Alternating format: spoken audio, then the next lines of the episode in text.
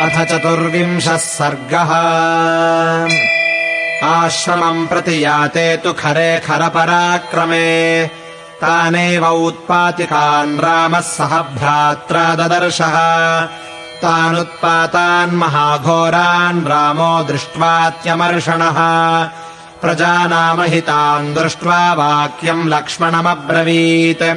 इमान् पश्य महाबाहो सर्वभूतापहारिणः समुत्थितान् महोत्पातान् संहर्तुम् सर्वराक्षसान्।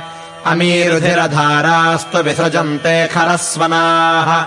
व्योम्नि मेघानि वर्तन्ते परुषा गर्दभारुणाः सधूमाश्च शराः सर्वे मम युद्धाभिनन्दिताः। रुक्मपृष्ठानि चापानि विचेष्टन्ते विचक्षणा। यादृशा इह कूजन्ति पक्षिणो वनचारिणः अग्रतो नो भयम् प्राप्तम् संशयो जीवितस्य च।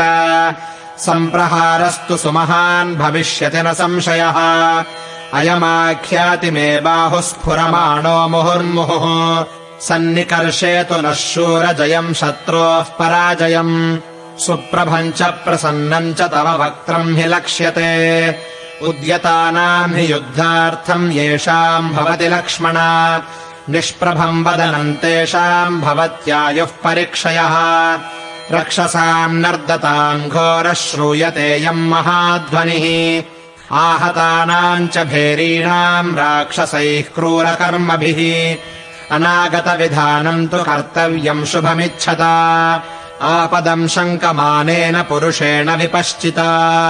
तस्माद्गृहीत्वा वैदेहीम् शरपाणिर्धनुर्धरः गुहामाश्रयशैलस्य दुर्गाम् पादपसङ्कुला प्रतिकूलितुमिच्छामि न हि वाक्यमिदम् त्वया।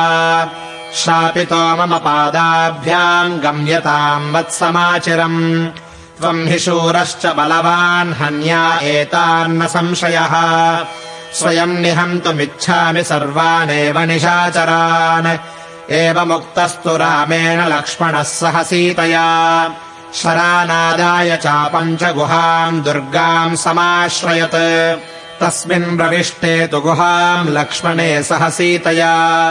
हन्त निर्युक्तमित्युक्त्वा रामः कवचमाविशत्। स तेनाग्निनिकाशेन कवचेन विभूषितः। बभूव रामस्तिमिरे महानग्निरिवोत्थितः। स चापमुद्यम्य महच्छरानादाय वीर्यवान् सम्बभूवास्थितस्तत्र ज्यास्वनैः पूरयम् दिशः। ततो देवाः स गन्धर्वाः सिद्धाश्च सहचारणैः। समेयुश्च महात्मानो युद्धदर्शनकाङ्क्षया। ऋषयश्च महात्मानो लोके ब्रह्मर्षिसत्तमाः समेत्यचोचुः सहितास्तेऽन्योन्यम् पुण्यकर्मणः स्वस्ति गो ब्राह्मणानाम् च लोकानाम् चेति संस्थिताः। जयताम् राघवो युद्धे पौलस्त्यान् रजनीचरान्। चक्रहस्तो यथा युद्धे सर्वानसुरपुङ्गवान्। एवमुक्त्वा पुनः प्रोचुरालोच्य च परस्परम्। चतुर्दशसहस्राणि रक्षसाम् भीमकर्मणा एकश्च रामो धर्मात्मा कथम् युद्धम् भविष्यति इति राजर्षयः सिद्धाः सगणाश्च द्विजर्षभाः।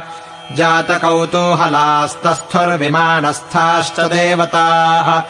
आविष्टम् तेजसा रामम् सङ्ग्रामशिरसि स्थितम्। दृष्ट्वा सर्वाणि भूतानि भयाद्विव्यथिरे तदा। रूपमप्रतिमम् तस्य रामस्याक्लिष्टकर्मणः। बभूवरूपम् क्रुद्धस्य रुद्रस्येव महात्मनः इति सम्भाष्यमाणे तु देवगन्धर्वचारणैः। ततो गम्भीरनिह्रादम् घोरचर्मायुधध्वजम्।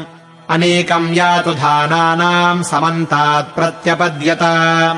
वीरालापान् विसृजतामन्योन्यमभिगच्छताम् चापानि विस्फारयताम् जृम्भताम् चाप्यभीक्ष्णशः विप्रघुष्टस्वनानाम् च दुन्दुभींश्चापि निघ्नताम् तेषाम् सुतुमुलः शब्दः पूरयामास तद्वनम्।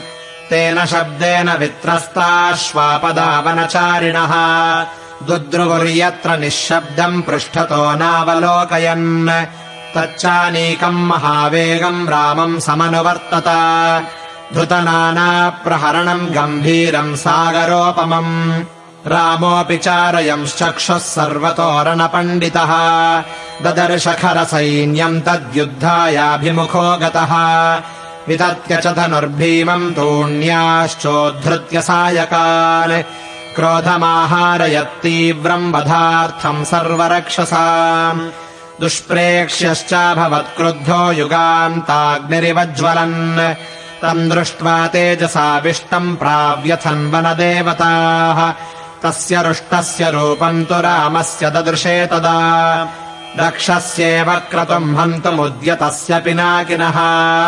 तत्कार्मुकैराभरणैरथैश्च तद्वर्मभिश्चाग्निसमानवर्णैः। बभूव सैन्यम् विशिताशनानाम् सूर्योदये नीलमिवाभ्रजालम् इत्यार्षे श्रीमद् रामायणे वाल्मीकीये आदिकाव्ये अरण्यकाण्डे चतुर्विंशः सर्गः